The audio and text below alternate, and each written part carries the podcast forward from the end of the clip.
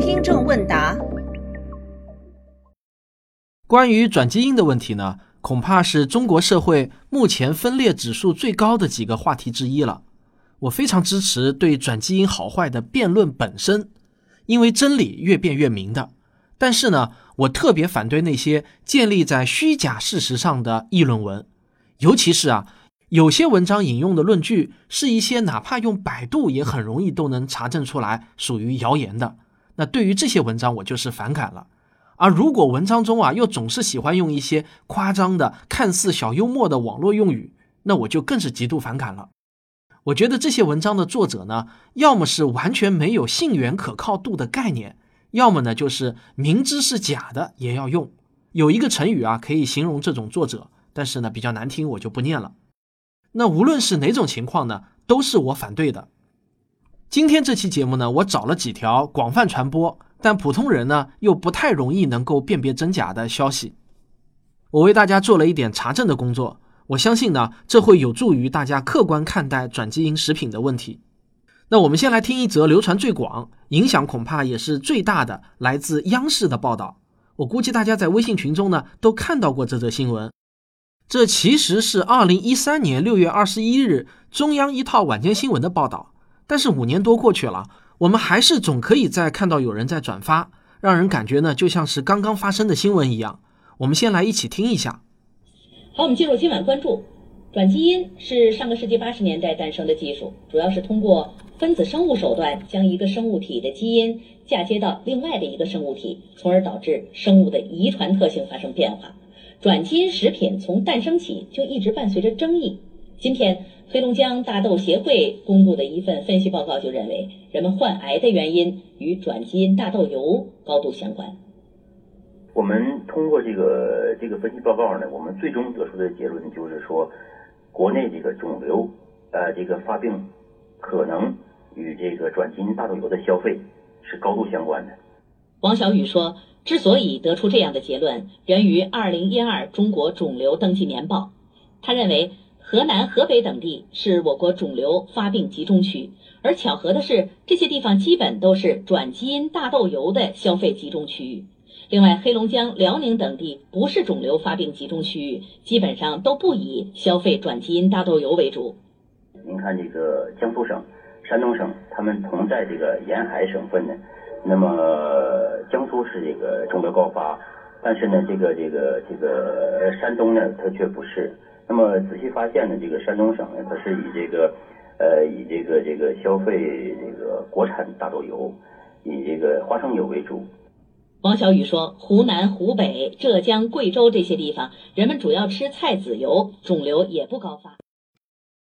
我们中国人对央视的信任度呢，还是挺高的，所以啊，很多人看到这个小视频，以为堂堂央视都认为转基因大豆油有可能诱发癌症，吃瓜群众当然是很容易相信了。但是啊，经过一番查证后，我却对制作这个小视频的人感到非常的愤怒。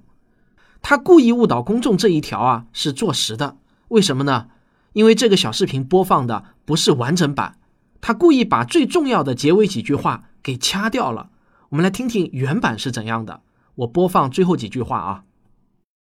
它是以这个，呃，以这个这个消费这个国产大豆油，以这个花生油为主。王小雨说，湖南、湖北、浙江、贵州这些地方，人们主要吃菜籽油，肿瘤也不高发。仅仅依靠一份肿瘤分布图，就得出转基因大豆油致癌的结论，让外界对王小雨的分析存在质疑。另外，王小雨，黑龙江省大豆协会副秘书长的特殊身份，也给他的结论带来了尴尬。据了解，我国大豆油市场 百分之九十 以上的份额被转基因大豆油占领。这让传统大豆的种植基地黑龙江处境非常艰难。选择在此时抨击转基因大豆油的黑龙江省大豆协会副秘书长王小雨，自然让公众质疑他的结论是否站得住脚。怎么样，大家听到了吗？剪辑多可怕，对不对？实际上呢，就在央视随后播出的新闻一加一栏目，又针对这个话题做了二十多分钟的报道。国家呢是进口了第一批的转基因的大豆，应该说从那个时候开始，争议甚至质疑就是和转基因大豆是相伴相生的。但即便是有了这样的一个背景，当今天我们看到王小宇先生提供的这样的一个观点的时候，仍然是感到触目惊心的。那接下来我们就连线黑龙江省大豆协会的王小宇副秘书长。因为这个节目比较长呢，那我就不能全部都放了。这个节目啊，首先是再次采访了王小宇先生，然后呢就是专家连线了，采访了中国人民大学农业与农村发展学院的教授郑凤田教授和农业部农村经济研究中心研究员张兆新先生，请他们俩呢分别谈了对王小宇先生观点的看法。我这个报告仔细看了一下，我觉得还是挺荒谬的。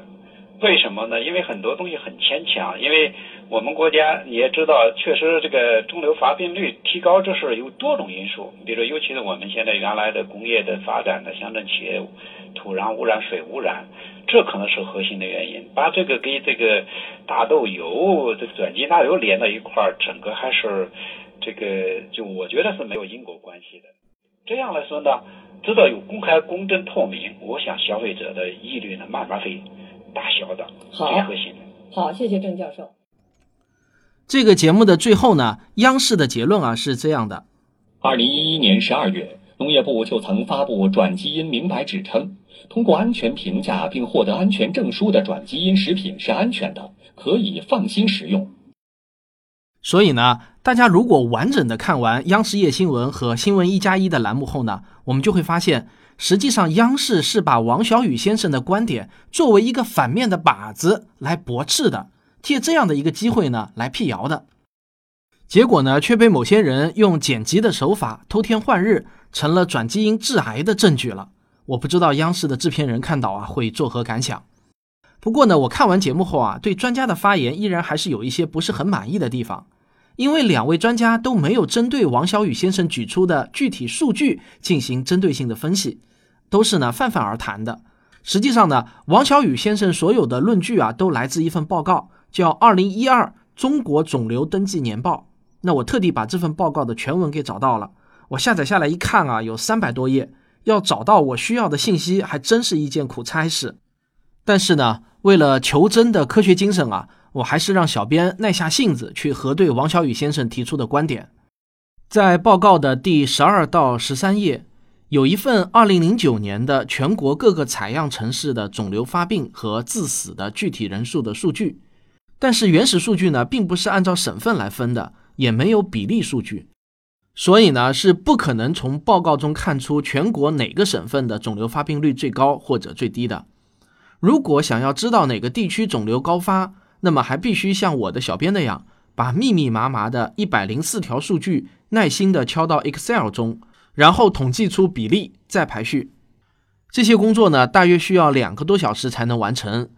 最后啊，小编把数据拿到我的面前，我扫了一眼，我发现与王小宇先生的说法有比较大的出入。例如啊，王小宇先生说河南、河北等地是我国的肿瘤发病集中区，但是在这份数据表上，排名前十的城市是大连、上海、扬中、盐亭、海门、嘉善、苏州、杭州、阳城、厦门，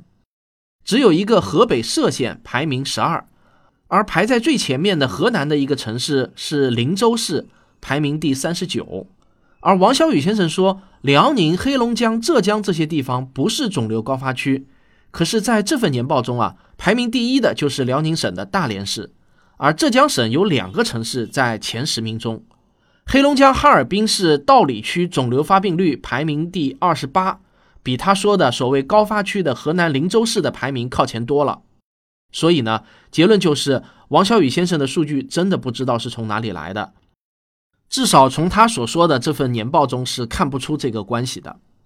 我把这份年报中的数据呢也贴在了本期文稿中，大家不妨自己来查阅。如果大家有兴趣看一眼的话，你就会发现实际上即便是同一个省份，不同城市的肿瘤发病率差别也很大。比如江苏扬中市排名第三，而江苏的盱眙县仅排名一百零二，所以呢，从这份表中也是不可能得出江苏的肿瘤发病率高于山东的，因为报告中只有城市的数据，没有省份的数据。另外呢，我还注意到，实际上全国各个城市的肿瘤发病率并无显著的差别，大多呢也都是在千分之二到三的差别。这份报告在我提供的网址里呢，可以进行免费的试读，当中就有第十二和第十三页的数据。我呢还试图找到转基因大豆油消费的数据，想来核实一下王小雨先生所说的那些转基因大豆油消费高低省份的数据是否准确。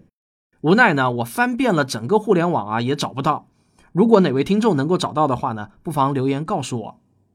关于转基因食品与癌症有关的消息呢，还有一条是流传的比较广的。这条消息是二零一二年九月，法国凯恩大学的科学家在 S C I 核心期刊《食品化学毒物学》杂志公布的研究结果称，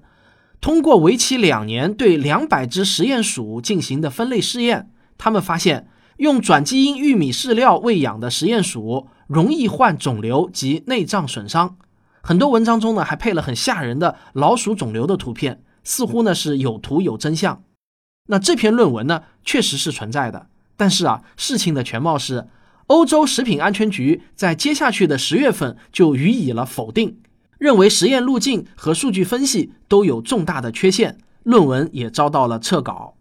总之呢，到目前为止啊，在超过三千五百本的 S C I 核心期刊数据库中，我没有检索到任何一篇没有遭到撤稿的指出转基因食品存在健康安全风险的论文。相反呢，证明转基因食品对人体健康的安全性与传统食品一致的论文却太多了，不仅仅有论文，还有权威机构的白皮书、报告不计其数。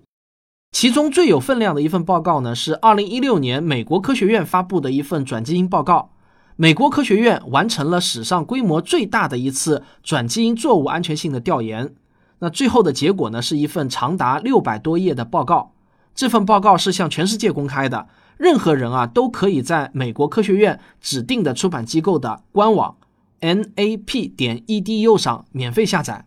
那上一次我做转基因节目的时候啊，我已经提到过它了。那我们看看这份报告中关于转基因与疾病的关系是怎么说的。在报告的第十七到第十八页写道，有专业人士提出质疑，转基因食品消费会否导致某些特定疾病的高发，比如说癌症、肥胖、胃肠道疾病、肾脏疾病、自闭症、过敏等等。关于这些疾病的成因，也有很多环境、饮食等方面的假说，但是呢，都缺乏明确的证据。委员会进行了长期的病例对照研究，一组病例来自美国和加拿大，这两个国家从上世纪九十年代中期开始消费转基因食品。对照组的病例呢，来自英国和西欧，这个地区转基因的消费量不大。委员会发现，来自英国和西欧的数据与来自美国和加拿大的数据在上世纪九十年代后并没有差异，不会增加特定疾病，包括癌症的发病率，也不会降低。需要特别指出，一些类型的癌症的发病率在美国和加拿大确实发生了变化，但数据并没有显示这和食用转基因食品有关。另外，美国和加拿大的癌症发病率的变化模型大体上和英国以及西欧的模型相似。同理，得到的数据也不支持转基因食品会引发肥胖和二型糖尿病的高发。那个我提醒大家一下啊，本期文稿中呢有报告全文下载的地址，有兴趣的听众可以自行下载阅读。好了，那今天呢由于时间关系啊，我就先讲到这里。我后面呢还准备了好几个常见朋友圈消息的查证，例如啊奥运会是否禁止转基因食品，美国人到底吃不吃转基因食品等等。如果你觉得我是在为转基因利益集团代言，替某些机构洗地的话，那就是抬举我了。就我这点影响力啊，还不至于被人看得上。实际上呢，我后面呢还要谈那些对于转基因农作物持谨慎态度的学者的观点，